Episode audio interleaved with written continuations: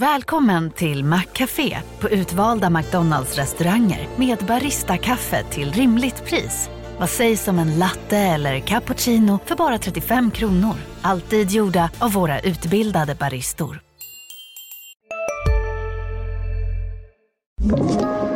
Podplay.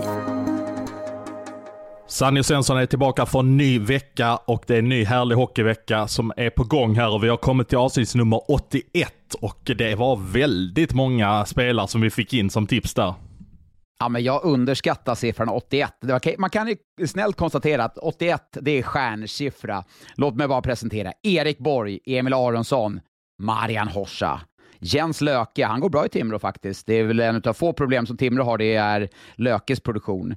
Fredrik Karlström, som var så bra i slutspelet i fjol med Växjö. Sebastian Bengtsson, Kalle Riddevall, Filip Ovesson, Per Mickelsson, ja, om bara för en säsong i Skellefteå, men han var en profil. Och Elias Fält. Ja, det var många det. Jag har ett lika långt band av spelare. Vi har Ilari Filppula, vi har Richard Park, eh, den gamla kinesiska spelaren eller amerikanska spelaren. Ja, han var amerikan i alla fall. Vi har Daniel Jardemyr, eh, vi har Martin Bartek, Peter Tsimikalis, en eh, äh, grek-amerikanare som var i Växjö en gång i tiden. Naturligtvis. Viktor Blom i Örnsköldsvik får vi inte glömma. Vi har Viktor Gibbs Sjödin. Jag minns inte fighten med Viktor Mårtensson. Filip Ahl, den gamla LHC-liraren Brandon Convery och absolut sist och kanske minst, i alla fall sett till växten på honom, men Ryan Lash.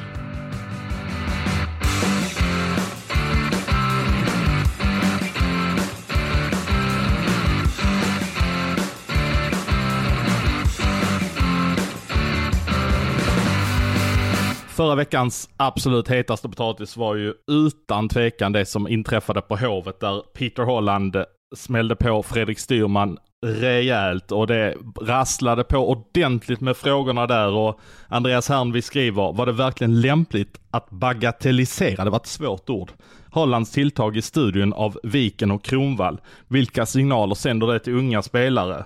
Gnetbort har lite samma fundering. Fråga Sanni ifall han tänker ta en debatt med Wikegård och Staffan Kronvall kring hur vi ska ha det i Hollands styrmanfrågan tror Hockeysverige skulle må bra av att eh, rätta till det haveriet som inträffade i simor studion i lördags.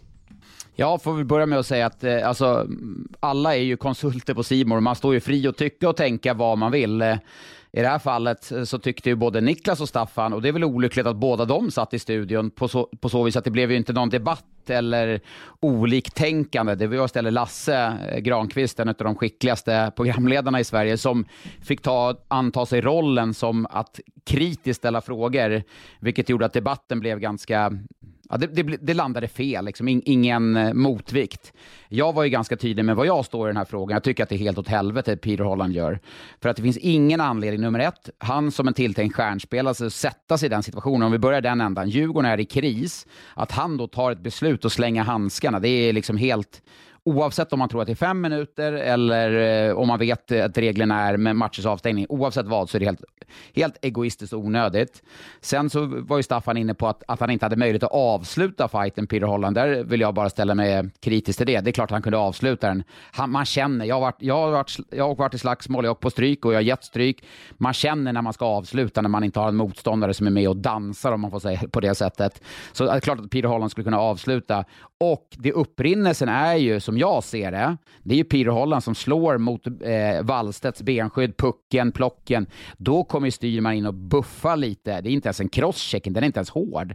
Och att då reagera som Holland gör, eh, det är faktiskt oacceptabelt illa. Så att det, jag hade gärna suttit i studion och debatterat emot dem, men sen får man ge eh, framförallt Wikegård, han har ju, han har ju den här ställningen oavsett situation, lag, spelare, så liksom, det, det, här är en fråga han brinner djupt för. Det har vi, det har, det har vi sett under många, många år. Så det finns absolut inget belägg för den här, om han nu uppfattar att det kommer en crosschecking från eh, styrman, finns det inget belägg för honom att, att i alla fall bli förbannad på styrman då?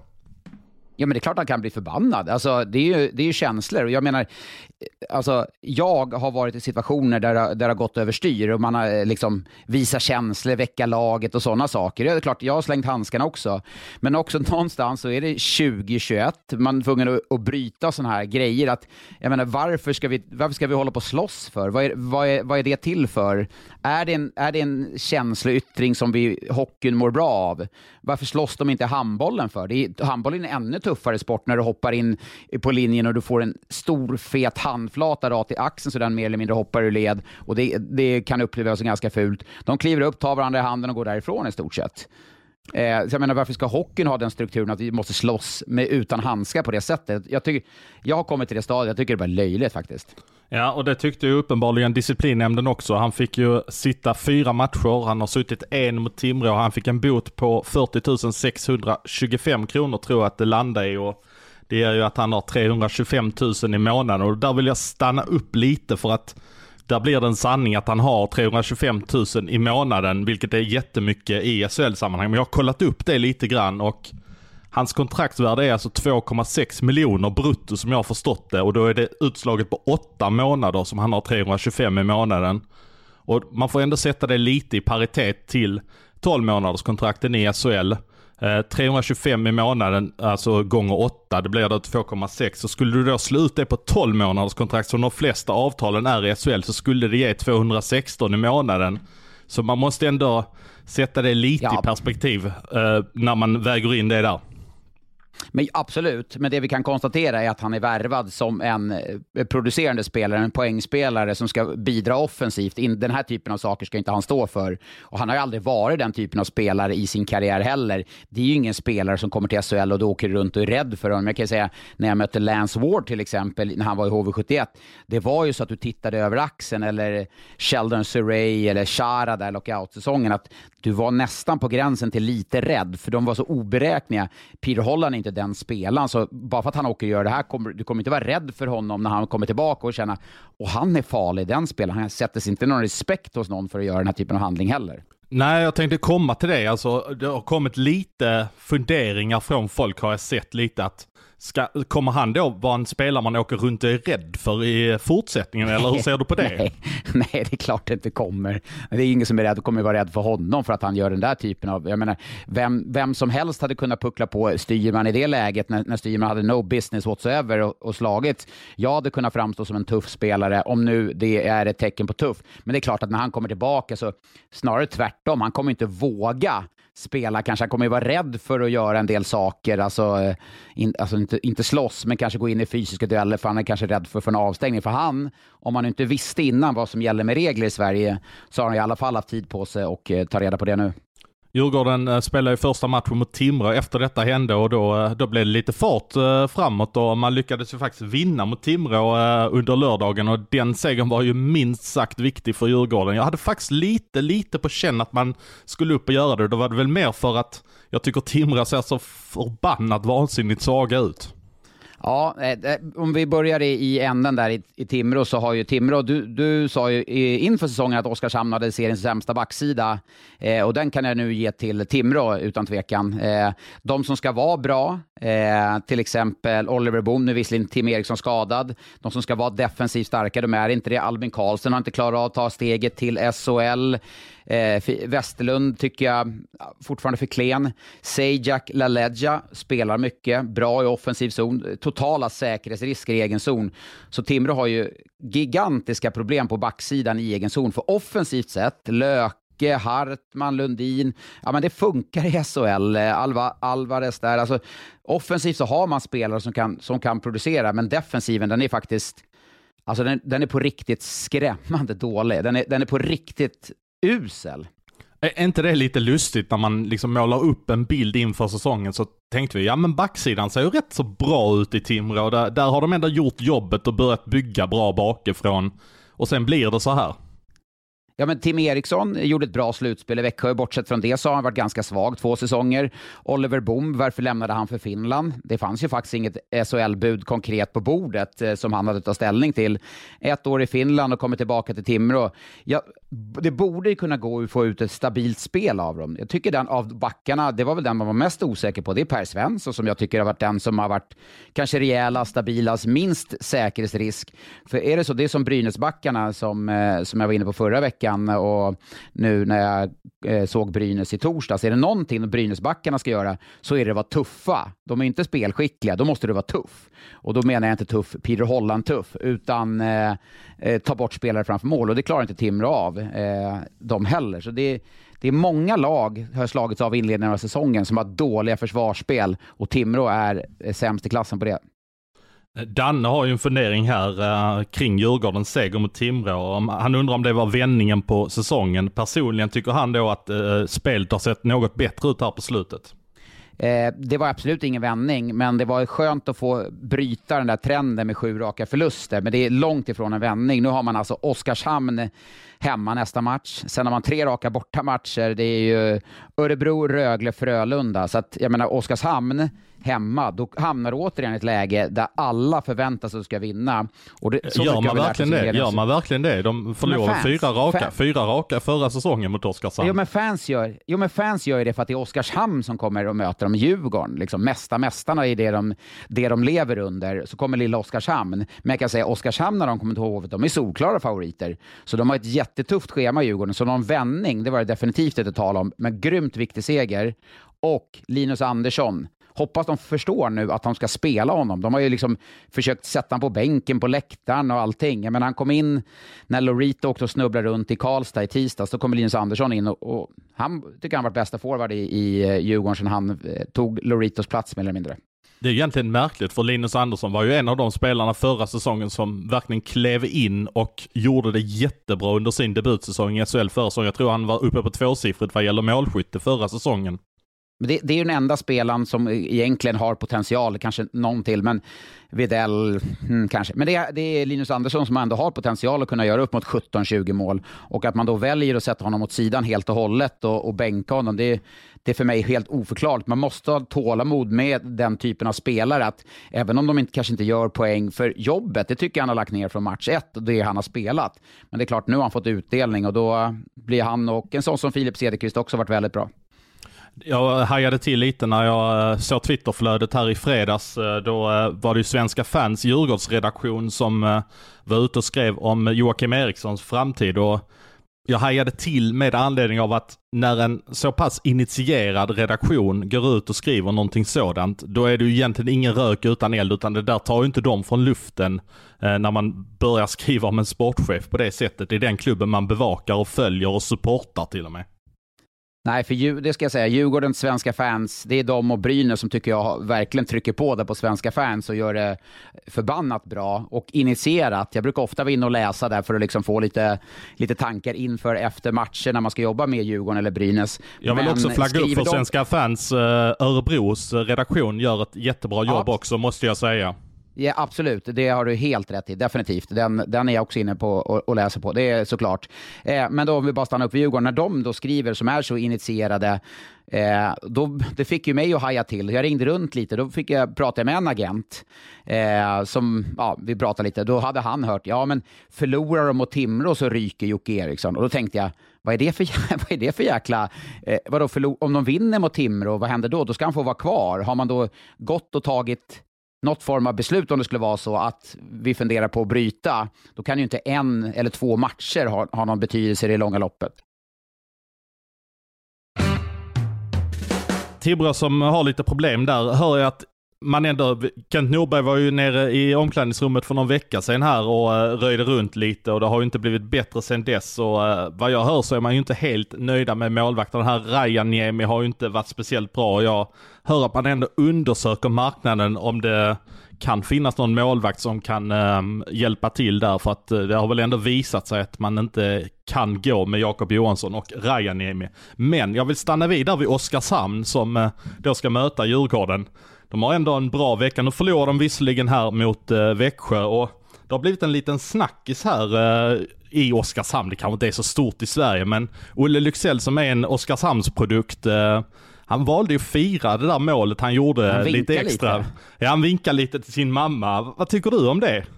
Att man ska vinka till sin ma min mamma hade blivit jättestolt om jag gjorde, dels om jag någon gång gjorde mål hade min mamma blivit, säkert blivit stolt, men om jag hade vinkat till henne också. ja. Nej, jag, alltså jag, jag, måste ändå sätta mig in lite grann i eh, Oskarshamnarna, de som blir lite upprörda där, att jag förstår faktiskt varför man blir det, för att där, där görs det ett läge, jag har ju ingenting emot han vinkat sin mamma, jag menar det är väl det är väl rätt så oskyldigt, det är klart han ska få göra det egentligen, men att jag förstår att de blir irriterade att, de gör det, att han gör det i ett läge när Oskarshamn faktiskt precis har släppt in ett mål. Det, det måste jag faktiskt säga att men jag förstår. Sk men skulle han vinka till sin mamma när, de, när eh, Växjö släppte in ett mål, då hade ju Sam Hallam vid varg eller Henrik Evertsson om man åker och vinkar till mamma då. Nej, jag menar väl mer att då, om han vill vinka till sin mamma kanske han kan göra det på uppvärmningen och sen så kan han väl kanske koncentrera sig på matchen. Jag menar familjen är ju stora Oskarshamns-supportrar också. Så att, eh, ja, det är klart det är ingen stor man, grej men... Men tänk om mamma och pappa inte kom in på värmningen. Han åkte och sökte efter dem hela tiden och var orolig om de var där. Han såg dem inte. Och så gjorde han mål och tittade. Och där var de! Hej mamma och pappa! Liksom. Det kan ju vara så också. Nej, det ja. där är ingenting jag går igång på eller... Nej, jag går inte eh, igång äh, på det heller, men jag, jag, tyck, jag kan förstå de som blir lite upprörda, för det kommer ändå ett läge där man gör det på bekostnad av att eh, favoritlaget har, faktiskt har släppt in ett mål, och i och med att han är Oskarshamnare. Så att, eh, nej, det är som det är. Men du, eh, Timrå, de var och spelade i Örebro i, eh, i torsdags var det. Förlorade, blev nollade där också. Det var ju en i, i raden av många förluster. Jag såg faktiskt Örebro här under veckan. Och eh, det har kommit en fråga från Roger Johansson, som jag, ah, det, jag tycker du ska få svara på den. Hur kan Örebro komma undan med deras ideliga interference, boxa ut och allmänna ryggsäckshockey?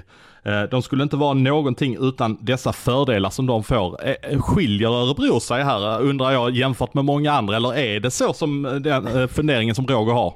Nej, alltså jag, stod, jag gjorde ju Örebro, eller Leksand-Örebro i eh, lördags. För övrigt en riktigt härlig match. Jag hoppas att de lagen möts i slutspel, för det skulle kunna bli pulsera härliga känslor, till skillnad mot kvartsfinalen i fjol. Men jag hör, jag hör vad Roger säger, men jag ska säga, jag tror inte att de har några fördelar eller att domarna liksom tänker att nu är Örebro, de får spela på ett visst sätt. Men Örebro har ju en hockey där man stänger mycket mittzon, man ligger nära, man gör snabba spelvändningar, vilket gör att man men Ibert och Emil Larsson och Abbas, de liksom ligger i åklinjen för forward. Så att, ehm, jag ska inte säga att de kanske screenar mer än kanske Växjö till exempel, men det är ett lag som ligger i, alltså spaningen är helt rätt av Roger, men jag, jag tycker liksom inte att det är befogat för att ge utvisningar, men jag hör de, definitivt vad Roger säger, för att de spelar på det typ, den typen av sätt, absolut. När jag hör uh, ordet boxa ut, eller orden boxa ut, då tänker jag på en spelare. Då tänker jag på Stefan Varg, måste jag säga. Det, Nej, kän, det känns som han är vass på det alltså. ja, du tänker i Örebro ja. ja, ja. Det, det, är liksom box, boxa ut kungen, det är det lite faktiskt. För något år sedan, eller om det var i fjol, så tog de lite hårdare på det här boxa ut. De har ju jag måste säga att generellt så har domarnivån högt, höjts lite i den här säsongen, även om jag kräktes en smula i min mun när jag satt och, och öste skit över domarna i torsdags, men jag tyckte det var så jäkla dåligt när man tog ett matchstraff på Leon Bristedt. Det var ju helt... Ja, då, då blev jag... Alltså det var riktigt arg blev jag. Riktigt arg blev jag. Då var, då var du den som gapade högst. Ja, och det, det tar emot lite så eh, när man gör det, men samtidigt det är inte så att jag, man försöker skydda domarna på, på, något sätt så. Men det som är, har du nu som det är i år, och det kommer man säkert kunna kalibrera under säsongens gång, men du har möjlighet som domare, om du tar ett, har ett matchstraff på armen, alltså du har inte en två minuters utvisning, du har, du har ett matchstraff på armen för en charging eller checking to the head eller någon, vad det nu må vara. Då har du möjlighet att gå ut och titta på video i speakerbåset där du har skärmar och titta, du ser reprisbilder, samma som du och jag ser på tv eller jag i det här fallet studion. Och när jag sitter och ser den situationen så tänker jag, ah, ja men okej, det blir en två minuter, för det som är, du kan inte ta bort har du en femma på armen så kan du inte ta, åka ut från båset och ha noll minuter, utan det är två minuter eller ett matchstraff eller en femma. Men då tar domaren ett matchstraff på, ett, på en situation som absolut inte är matchstraff, Brises tackling på Ryan Lash, och då blev jag arg. Då, men i efterhand kräktes jag lite i min egen mun och kände, hålla på att gnälla på domaren och sådär. Men det var det befogat faktiskt. Ja, men du brukar vara rätt snäll mot dem. Men vi struntar i domarna nu eh, så du inte sitter här och blir upprörd igen. Du var i Leksand, så vi kan göra dig lite gladare, för där var du glad eh, när du eh, fick uppleva den upplevelsen.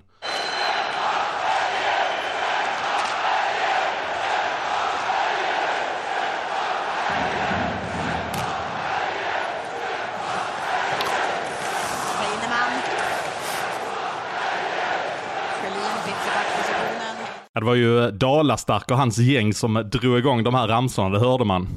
Ja, men det var det, för jag såg att det var några som satt bredvid klacken där. Och, ja, jag måste säga att när de, det var ett gäng som ställde sig upp bredvid klacken där på sitt plats och fick med sig hela ståplats. Och det var ju visserligen inte svårt för de sjöng hela matchen, men också sittplats. Och det är det här som har förändrats den här säsongen.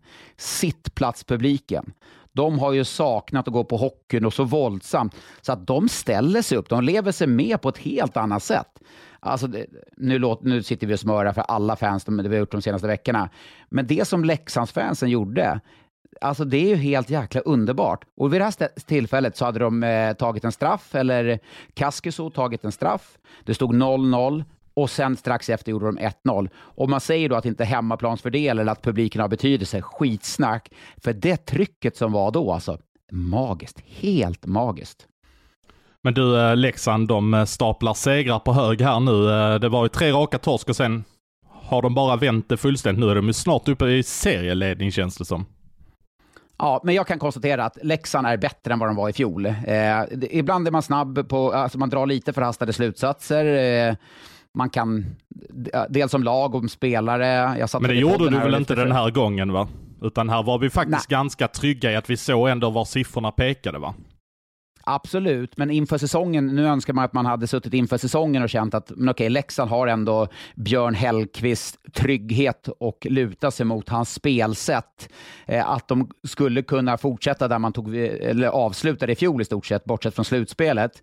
Jag tycker att de har ett superspännande lag. En sån som Patrik Zackrisson, absolut inte bättre än någonsin, men bättre än vad han har varit någonsin sedan han kom tillbaka från eh, sina utlandsäventyr. Riktigt bra. Nu klev han visserligen av, hoppas för Leksands del att det inte är någon allvarlig skada. Camper ser lika fin ut som i fjol. Verino, hur läcker som helst. Fjärde kedjan gnuggar på. En annan rolig, ursäkta nu, nu, nu går jag igång i spinn, men när jag skulle lämna matchen så stod Verino, då var han uppe på läktaren med, eh, med ett gäng där och så jag skulle jag kliva förbi där ute i produktionsbussen.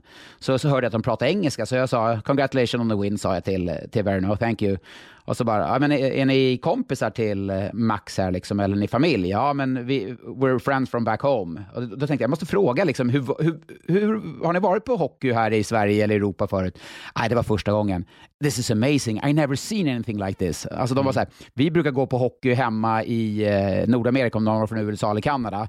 Men det här, alltså, it was like soccer on ice. I never seen anything like this. Alltså, ja. du vet, man glömmer bort, man blir ju bortskämd när vi är här hemma med klackarnas inramning, oavsett om det är Luleå eller Karlstad eller Ängelholm eller Malmö eller i det här fallet Leksand.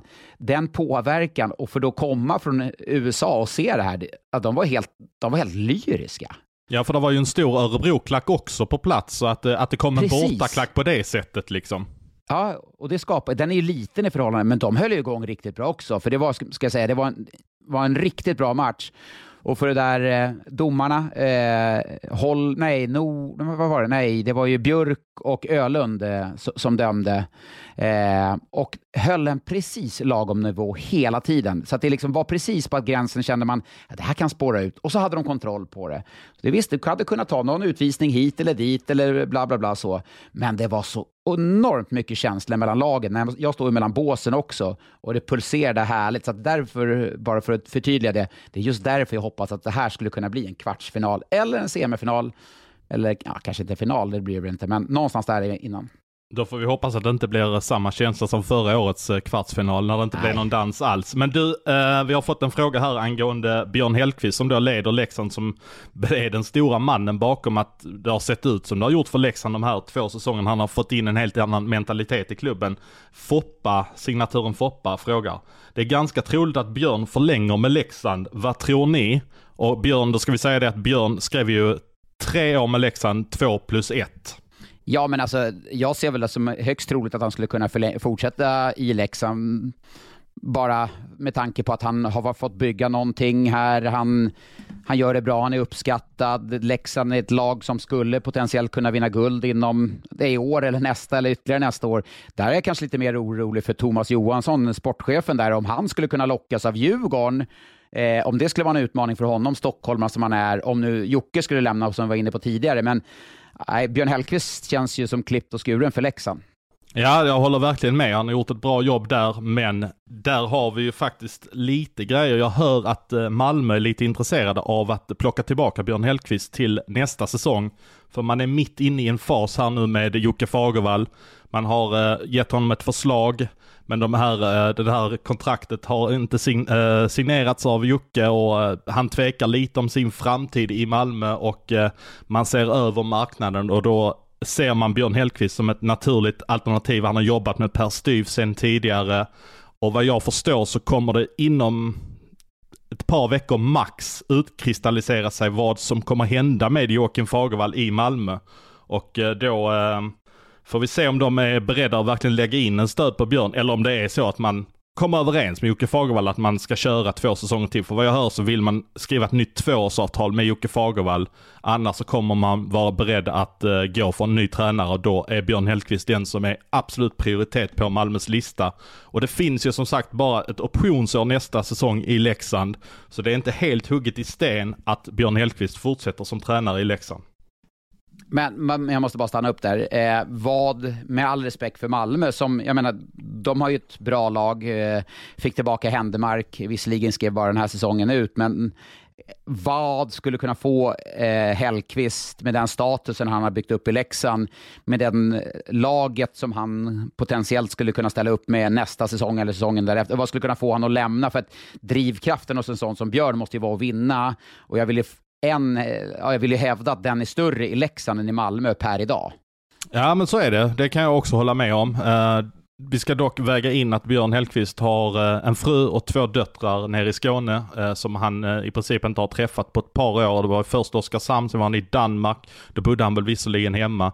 Sen var det Modo, sen var det Leksand. Och, menar döttrarna växer upp nu och det, det är klart att sånt väger in. Jag menar, vad skulle du själv känna? Ja, ja. Du har själv två döttrar. Jag vet, de är väl något äldre än vad Björns döttrar är, men du vill väl vara närvarande så mycket som möjligt med dem? Ja, men så är det ju. Eh, definitivt. Och därför har jag inte övervägt att byta jobb från det jag har nu, just, just på grund av den, den anledningen. Och är det en sån aspekt att skulle kunna få Björn att flytta hem då till, eller hem, det är väl hem, det förhållandevis i alla fall, Malmö. Jag vet inte om man har basen i Ängelholm. Men då är det såklart, det är förståeligt. Men rent sportsligt så, så tog jag ju för givet, jag hade inte den aspekten riktigt, för jag vet inte hur Björns familjesituation ser ut. Men jag hade ju, ur den aspekten så var jag helt övertygad om att Leksand skulle bygga kring honom. Men är det så här så är jag ju, jag är inte orolig för Leksand, men jag, jag skulle lida med Leksand om de skulle tappa honom. Om, så jag var inne på, nu är det bara rena spekulationer, om Thomas Johansson också skulle lämna. Det hade ju varit tufft för dem när de har byggt upp någonting väldigt, väldigt bra. Det bästa som skulle kunna hända Leksand är ju givetvis att Björn eh, inte aktiverar den här optionen, eh, eller att han aktiverar det och fortsätter det året som då är kvar på kontraktet och att Malmö då kommer överens med Jocke Fagervall. Men om vi då drar ett steg längre, om, det, om och men och hit och kring, eh, om inte Fagervall, eh, om inte han vill vara kvar, för det kändes på dig som det hängde lite på honom, är det då att han ville hem i sin tur eh, närmare familj och kärlek i, eh, uppe i Norrland, Umeå eller var han har basen? Jag funderar lite grann på detta när jag hörde då att Fagervall börjar vackla om han verkligen ska skriva på. För, för bara två månader sedan så kändes det helt givet att, eh, att det skulle bli en fortsättning, men så har det inte hänt någonting. Så jag började dro i det här för någon vecka sedan och fick lite svar att nej men det är inte helt givet att Fagervall, eh, som ska ha ett styrelsemöte här inom kort och då, då kommer frågan vara uppe på bordet och man kommer avkräva Fagervall på ett svar. Men visst, Wallson han har ju kontrakt i Björklöven nästa säsong om de går upp. Däremot om de inte går upp så står de ju utan tränare och, och Fagervall har ändå sin kvinna i eh, Umeå och har varit ifrån henne här under två säsonger och vi ska också väga in en annan sak. I Växjö går Sam Hallams kontrakt ut och jag vet att Henrik Evertsson gillar Jocke Fagervall skarpt. Oj, vilken tränarcirkus vi ser framför oss här. Härligt. Ja, men det är men väl det... ändå intressant, alltså, för jag menar, alltså Evertsson kom ju ändå in som assisterande tränare, jag tror det var till Jocke Fagervall i Växjö, väldigt tidigt i bådas karriärer, så de har ju en relation. Jag vet att Evertsson respekterar Jocke Fagervall skarpt. På tal om Malmö då så har Fredrik Händemark kommit hem under veckan och när vi satt för en vecka sedan och spelade in då kändes det inte som att det var det här vi skulle diskutera har du också valt att bli egen? Då är det viktigt att skaffa en bra företagsförsäkring. Hos oss är alla småföretag stora och inga frågor för små. Swedeas företagsförsäkring är anpassad för mindre företag och täcker även sånt som din hemförsäkring inte täcker. Gå in på swedea.se företag och jämför själv. Hej, Synoptik här. Hos oss får du hjälp med att ta hand om din ögonhälsa. Med vår synundersökning kan vi upptäcka både synförändringar och tecken på vanliga ögonsjukdomar. Boka tid på synoptik.se. nästa vecka, men det går snabbt i hockey och eh, Henrik Edlund har skickat in en fråga. Har Sylvegård rånat banken som Fröberg skulle ha rånat angående då att Händemark har kommit hem? Ja, det kan man ju, eh, kan man ju undra, men jag, jag hör att eh, det är externa finansiärer som har varit med och eh, betalt Händemarks lön. Han får runt 200 000 i månaden resten av säsongen. Kanske till och med under hans marknadsvärde för att vara toppcenter i SHL, men man kommer ta den här säsongen. Man ville bara få det klart så fort som möjligt och vad jag hör så kommer man titta på ett femårskontrakt efter uh, detta. Man ville bara få det klart nu, utan man, bådas ambition är att han ska skriva ett längre kontrakt. Så fyra, fem år är min gissning att det kommer landa i. Ett bra betyg till Malmö som får hem, får hem Händemark. Eh, ändå har ju rötterna i Björbo. Det är inte långt från Leksand och ett Leksand på rejäl framfart. Så det är ett det är ett väl betyg till Malmö som har varit med och fostrat och där han tagit de här kliven. Han kommer bli en toppspelare. Jag tyckte redan mot Skellefteå att jag såg bara, vad var han uppe i, 21-22 minuter? 21 minuter hade han. Visserligen för att Söderberg fick ett matchstraff tidigt, men man såg direkt att det här är klass det handlar om. Och då får ju Malmö en centersida som kan till och med vara en av seriens bästa. Du har eh, Alltså Söderberg, du har Händemark, du har eh, Patrik Westerholm och du har Kristoffer Forsberg, vilket gör att du förmodligen skickar ut Kalle Östman på en kant. Och sen blir det obekväma beslutet vem, vem tusan du ska sätta som extra forward, men det blir väl får vi kalla han floppvärmningen än så länge i alla fall, är ju Descheno, eh, har ju inte rosat marknaden i Malmö. Nej, absolut. Det, det, tror jag det blir. Jag tror att eh, om inte han spelar på ett tag så tror jag faktiskt att han ryker överhuvudtaget. Men du, vi stannar vidare vid Söderbergs matchstraff lite snabbt. Reino har ju en väldigt specifik fråga till dig, Sanni. Eh, han vill höra din åsikt kring Söderbergs tackling. Eftersom det inte blev någon avstängning så bör ansvaret till största del legat på Skellefteå-spelaren, är hans åsikt. Jag kan inte riktigt hålla med. Jag tycker det blir väldigt mycket snack kring de här som inte blir någonting. Varför skulle det vara matchstraff? Vi, vi har väl fortfarande matchstraff som inte behöver leda till avstängning? Nej, exakt. Eh, matchstraff, det, det, glömmer ju folk ofta bort att ett matchstraff är ju väldigt hårt. Eh, I det här fallet så var ju Söderberg borta hela matchen. Så att, eh, men bara för att det inte blev någon disciplinåtgärd, alltså en anmälan eller någonting, så, så ska ju inte man förringa matchstraffet som sådant. Det, det är ett matchstraff. Eh, för att Carl Söderberg ser Oskar Nilssons siffror hela vägen. Eh, han behöver då inte tackla och inte med den kraften. Eh, det är ingen överdrivet superkraft, men det är en tillräcklig kraft för att det ska ge matchstraff. Så att det är ganska odiskutabelt, tror jag de flesta är överens om faktiskt. Skellefteå anser själva att de inte gjorde en speciellt bra match eh, nere i Malmö, men ändå får man med sig en pinne och det kändes som det låg på lut hela matchen. Man måste säga det om Skellefteå, att den här Jocke Lindström, alltså det drivet han har, jag är så sjukt imponerad över att han orkar driva det här gänget och när man pratar runt med lagkompisarna i Skellefteå också så är de också, det är typ bara, hur orkar han hålla på och driva det på det här sättet? Han är 38 år. Nej, men det var Tommy Samuelsson sa det också när han var tränare i, i Skellefteå, att liksom det är Oskar Möller och det är Jocke som driver det här. Och jag frågade Robert eh, Olsson när jag kommenterade en match mellan Brynäs och Skellefteå, och han var bara så här, jag är så imponerad, jag är så imponerad av honom. Jag, jag, tycker att han är så fruktansvärt bra fortfarande. Och jag gillar verkligen Skellefteås sätt att spela hockey. Det är total hockey, det är stabilt i egen zon. Offensiven, alltså det är fem spelare som rör sig över stora ytor mot Växjö där i torsdags. Alltså det var så, det var så roligt att se på dem. Det är, det är Kapla som följer med, Petter Granberg följer med och alla studsar runt där. Wilsby, Nilsson, alla överallt, men ändå inte så, så att de eh, tappar positionerna. Det är alltid någon som fyller på en ställe när en kliver fram. Så de, de spelar en underbart sevärd hockey. Ja, alltså jag tänkte faktiskt exakt på det där att eh, för, förra laget som var i Malmö, det var ju Luleå. Och så funderade jag på det, alltså vad roligt det här var att kolla på. Den känslan hade jag inte alls när Luleå hade varit nere i Malmö och snålspelat. Det var de ju tvungna till för de hade knappt några backar med sig. Men vad roligt det här var att kolla på när Skellefteå spelar hockey.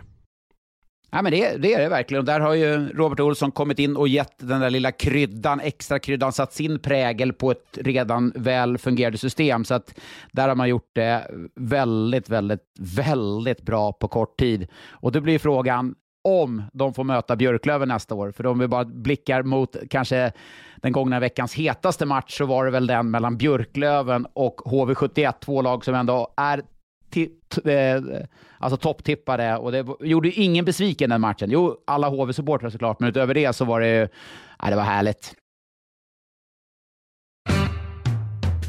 Men du, är Fredan Andersson den skönaste lagkaptenen vi har? Ja, efter det klippet jag har sett nu eh, under helgen här, hur han kliver in. Alltså jag avundas folk som kan spela gitarr och sjunga. Och sen får ni gärna hjälpa mig där. Det blir pinsamt om ingen sjunger där. Du behöver inte sjunga, vi sjunger åt dig. Ni sjunger åt mig. Det här är kapten. Det här är Norrland och björkarnas stad. Löven går på i sommar blir glad. Älven fryser till, så inga mera bad.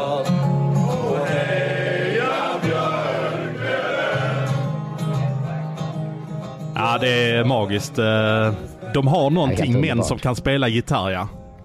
Ja, och, och män som kan bära upp en snus och mössa på det där sättet och dricka öl med sån jäkla pondus som Freddan gör där. Det är, ja, jag, jag älskar det och eh, det, är, det är underbart. Och, och Björklövens sätt och ta sig an den här matchen eh, som tränare eller som lagkapten eller du behöver inte säga någonting till laget i den här matchen utan bara alla vet att vi måste göra personbästa för att kunna spela mot HV71 och ta med fasiken det tålamodet man visar upp under matchen. Det, ja, de visar att man kan, man kan slå HV71 eh, och göra en förbaskat bra match. Även om det är HV som i mångt och mycket driver eh, spelet. Faster Nirvo skriver, eh, vad var det som Troja visste men inte HV71 i koncept tar tre poäng i Umeå? Då skulle vi nästan lägga över det på Björklöven, att det var Björklöven som Ja. var påkopplade mot HV71 men inte mot Troja.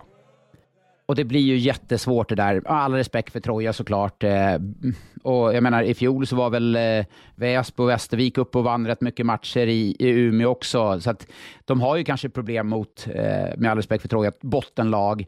Men här i det här fallet, så, alltså det är så svårt som spelare att fokusera på jag menar, alla förväntar sig att man ska städa av den här matchen, så vet man vad som kommer på fredag. Det är, ju, det är lite av en VM-final för många spelare när, när HV kommer, kommer, om jag får kanske överdriva lite.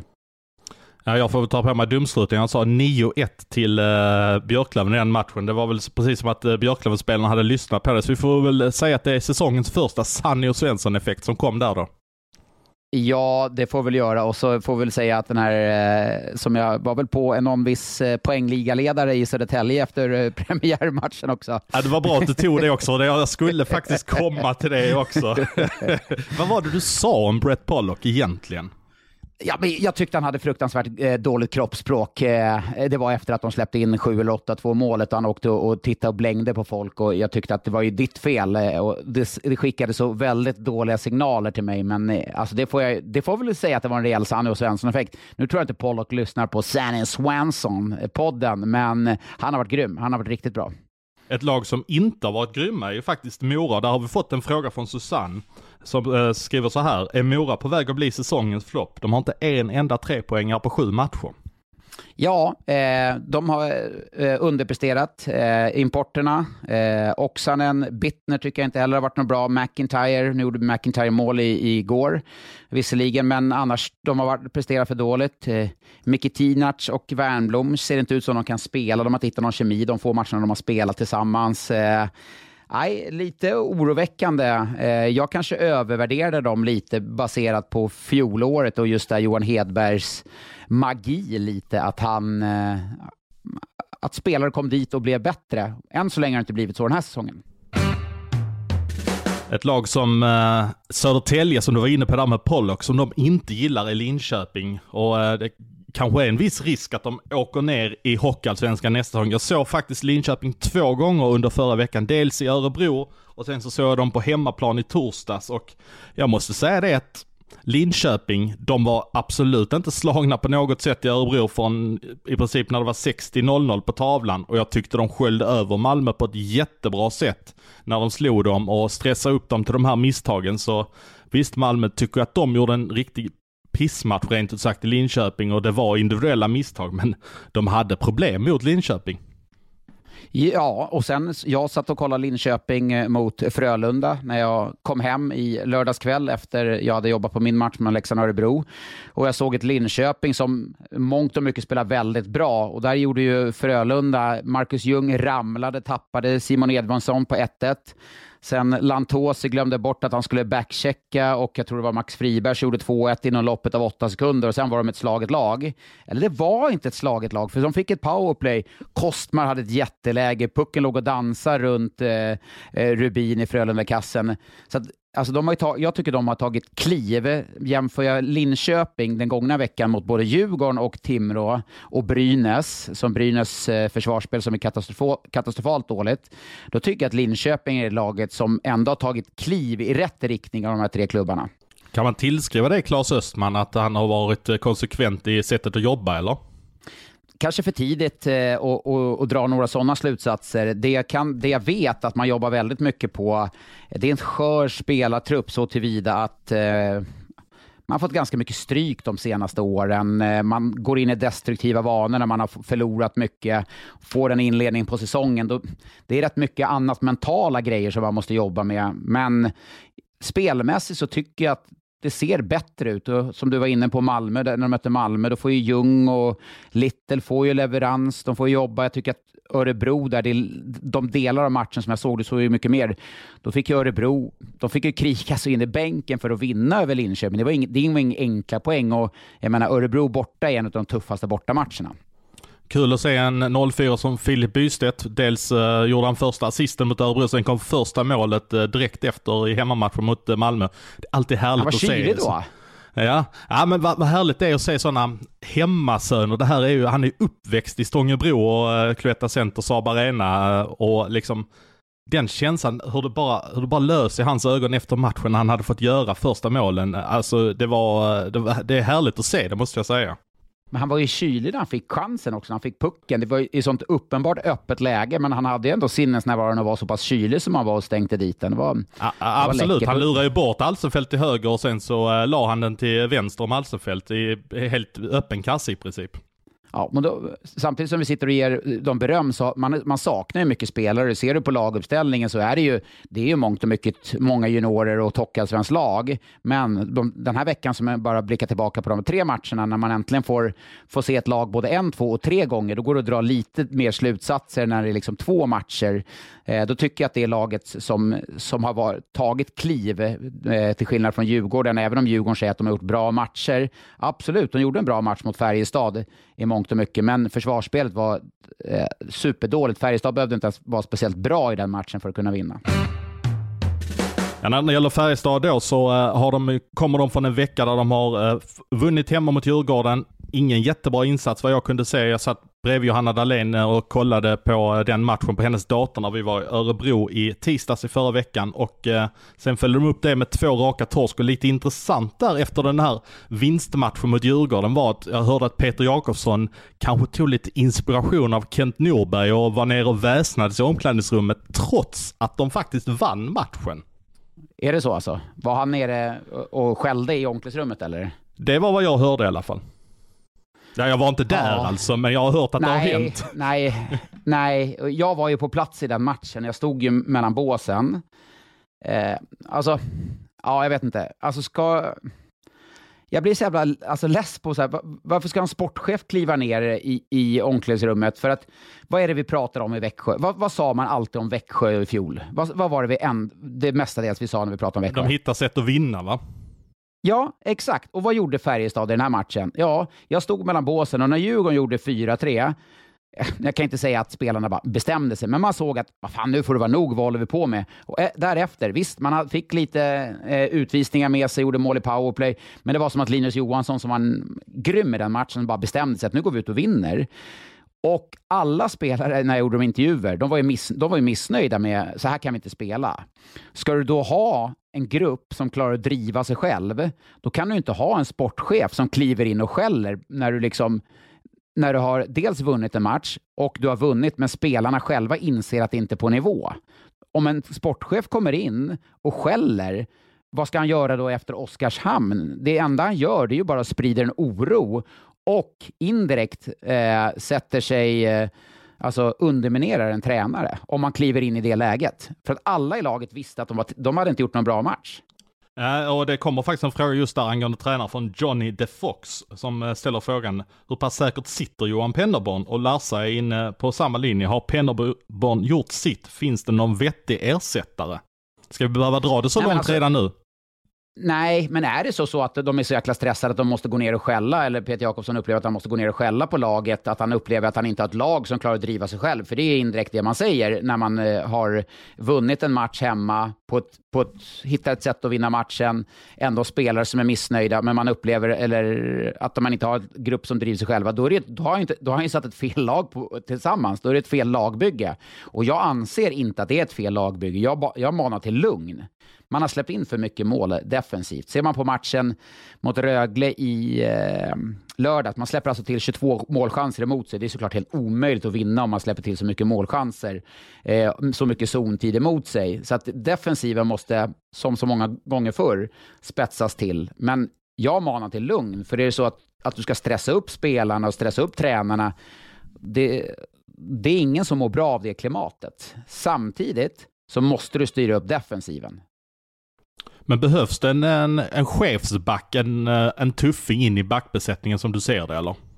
Alltså hur, hur, långt ska man dra det? Jag menar, du har värvat eh, du har värvat en supermålvakt, du har ett offensivt jättekompetent lag, du har värvat hem Mikael Wikstrand, du har Virtanen, du har en supertalang som Albert Johansson. Hur, hur långt ska du dra det? Förstår du vad jag menar?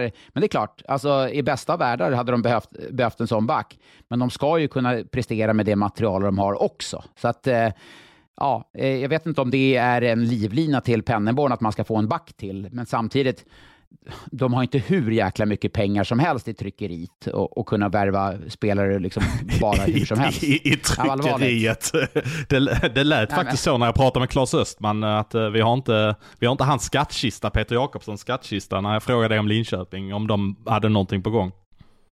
Nej, men nej, men för vad det är värt, så bara låt tränarna göra sitt. Och har man då inte förtroende för tränaren, om man då upplever att man måste ner och skrika och skälla och hit och dit, liksom, att inte tränaren klarar av det eller spelaren klarar av det, då får man väl plocka bort honom. Men som jag ser det, så jag tror att Färjestad är ganska stort behov av Pennerborns ledarskap och det är hans lugna ledarskap, samtidigt som jag inte upplever att det ledarskapet är lika lugnt längre i intervjuer och sådana saker. Och det kan ju vara en stressfaktor från någon annanstans.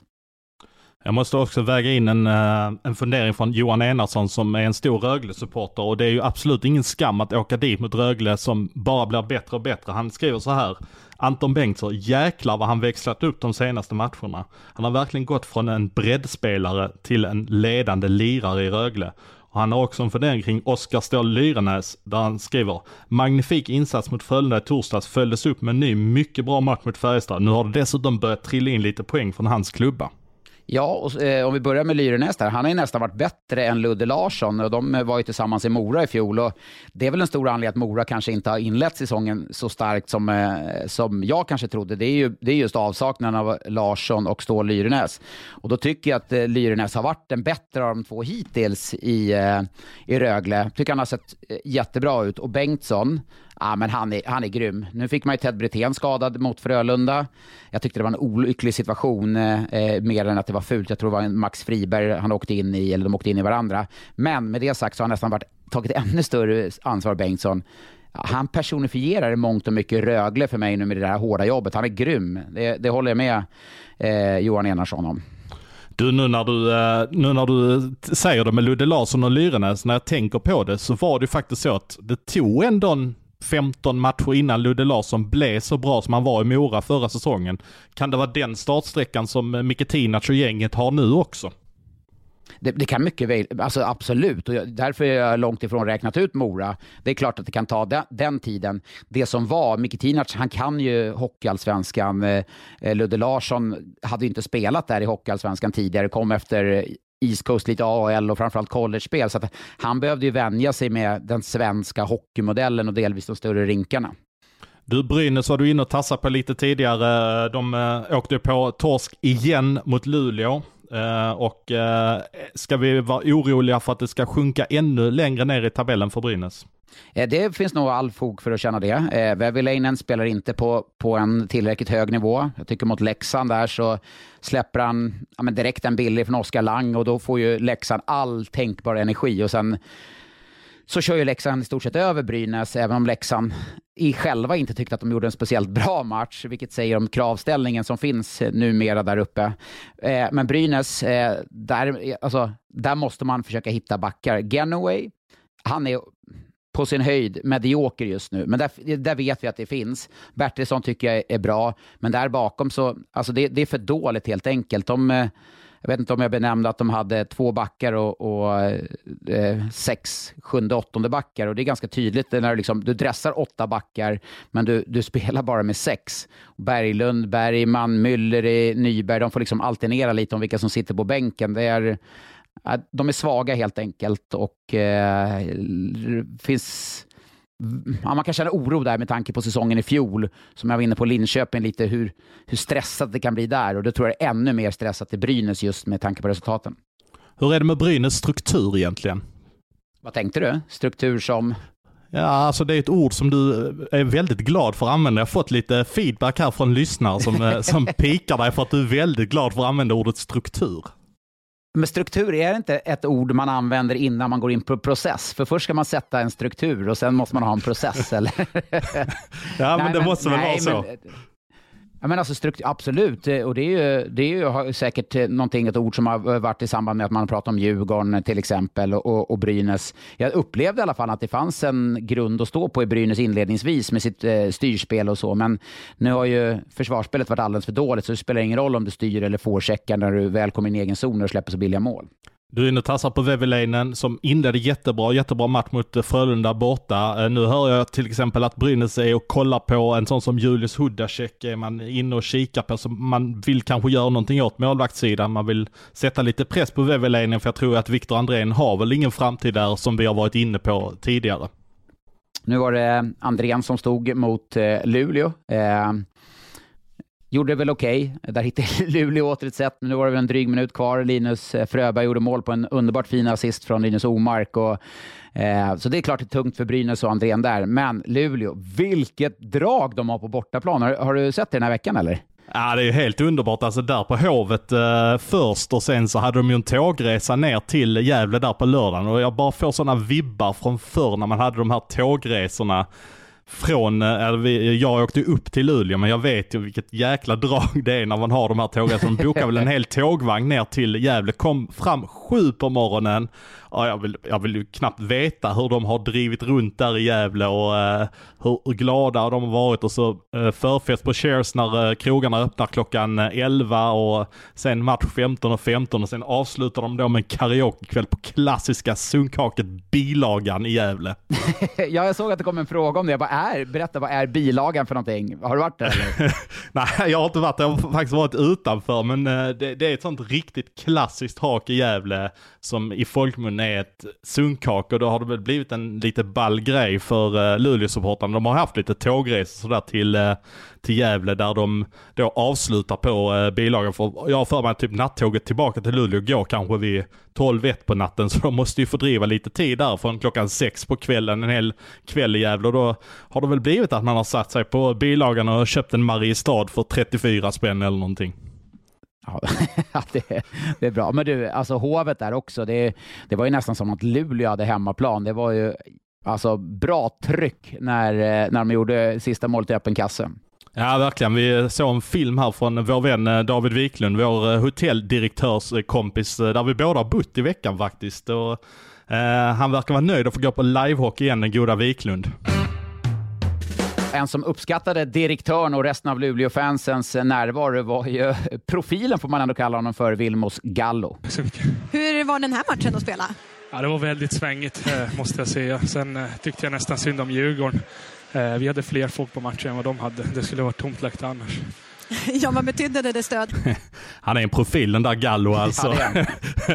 här tror man kanske att han ska tycka synd om Djurgården för att de förlorar massa matcher, så är det ju själva verket Djurgårdens publik han tycker synd om. ja, ja det, var, det var ju snack om att sparka på någon som redan ligger, men, nej, men han är en profil och det väcker lite känslor. Men du, eh, på tal om bilagan här, det var en fråga som jag tyckte var väldigt rolig här. Det kom från Per Sundström. Jag tror att han var med på den här eh, tågresan till Gävle. Vilken låt hade ni valt om ni var på bilagan? Vilken låt hade du valt om du hade sjungit karaoke på bilagan? För vårt RBK, för vårt RBK, för vårt RBK. ja, den är rätt bra faktiskt. Nej, forever, forever, Young hade jag kört. Det jag känner med ja. Forever Young. Ja, men jag tror nästan att jag hade velat eh, dra loss Summer Loving från eh, Grease och så hade jag fått vara Danny och så hade du fått vara Sandy. det hade varit en syn du. det, går vi på bilagan så måste vi nästan riva av den, eller hur? Ja, det får vi fan göra alltså. Ja, nej, vi får uh, gemensam resa till, uh, till Gävle och bilagan. Spelar de final, ska vi säga det då? Då kör vi den. Om Brynäs ja, spelar final så går vi upp och kör den. Brynäs-Luleå, då hakar vi på till bilagan. Då skakar vi an på det. Definitivt. Men du, nu är det dags att uh, sätta punkt för det här. Nu är det tävlingsdags här och uh, nu känner jag att pulsen går upp på mig lite här uh, när, vi, när det är tävlingsdags. Så nu, ja, vad är det med det här? Vad, vad, är det med det här med, med tävling? Så fort, så fort liksom, du nämner tävling så känner jag, då börjar spr springa iväg hjärt på, hjärtslagen. Ja, men nu är det dags och det är en spelare du ska få uh, tävla om här nu. Ja, det är jag som har tagit ut allting helt på egen hand nu så att uh, du får inte välja eller någonting utan det är en spelare vi eftersöker. Så på fem poäng, är du beredd? Ja. Då kör vi. Debuten i elitserien skedde 1985 för Leksands IF. 85 för Leksands IF. Nej, då måste, det, där, det var vi väldigt snålt på, på fem poäng. Ja, för, kör vidare. Då kör vi på fyra poäng. Denna högerskytt har spelat i Sverige, Danmark, Schweiz, Tyskland, Finland, Österrike, Italien och Kanada under sin karriär. Om tre poäng kommer att han har gjort comeback precis, så vill jag nog ändå svara. Jo, var han i Leksand? Han vet att han var i Leksand. Jag, jag, jag, satt ju, jag satt ju, vad heter det, och eh, var lite halvskraj förra gången jag fick en fråga och så ångrar jag att jag inte svarade tidigare, så jag kommer svara på fyra poäng. Ja, vi har fått ett svar från Sanni på fyra poäng och så på tre poäng tar vi. I elitserien har det handlat om Leksand, Malmö och AIK för denna legendar. Eh, känner mig väldigt trygg med mitt svar faktiskt. Jag är glad ja, att svara på fyra poäng. Ja, det är härligt. På två poäng. Karriären avslutades 2012, men sedan dess har han precis gjort sin tredje comeback och på en poäng. 54-åringen som fyller 55 i november har spelat ishockey under fem decennium. 80, 90, 00, 10 och 20-talet. Han har en son som heter André. Och vem är det jag eftersöker? Robert Burrakowski. Ja, visst är det härligt. Har du sett bilderna jag la ut på honom när ja, han lirade där för Pantern? Ja. Ja, jag läste faktiskt det, så det var därför jag sa det på fyra poäng. Om det kommer på tre poäng att, att han precis har gjort comeback, så eh, nej, eh, det var en riktig profil. Ja, det var en riktig profil, alltså på riktig profil alltså. Ja, jag visste när jag, skulle ring, när jag ringde upp honom här efter att jag fick reda på att han skulle göra den här comebacken, då visste jag att han skulle svara väldigt roligt och det gjorde han också. Det första han sa, jag har precis fått en utskällning av min fru här. ja, hon måste ju vara ledsen, men ge upp liksom. Ge upp. ja, men uh, uppenbarligen så kan han leverera. På två matcher har han gjort uh, ett mål och uh, fem assist, så han snittar tre poäng per match i hockeytrean. Stabilt ändå. Det är stabilt. Han är, han är redo för större uppdrag. Ja, verkligen. Men du, då känner vi att vi stänger butiken för idag och så säger vi ett stort tja till Ekberg i Karlstad och alla andra där ute i landet. Tja!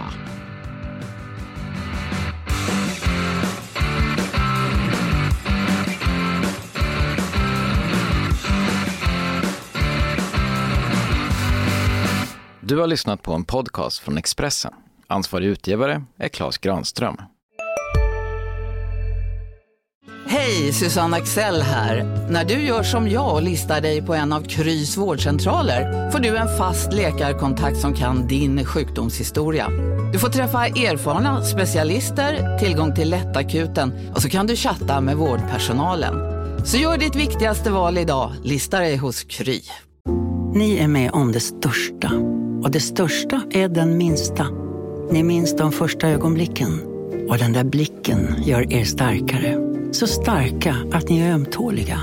Men hittar trygghet i Sveriges populäraste barnförsäkring. Trygg Hansa. Trygghet för livet.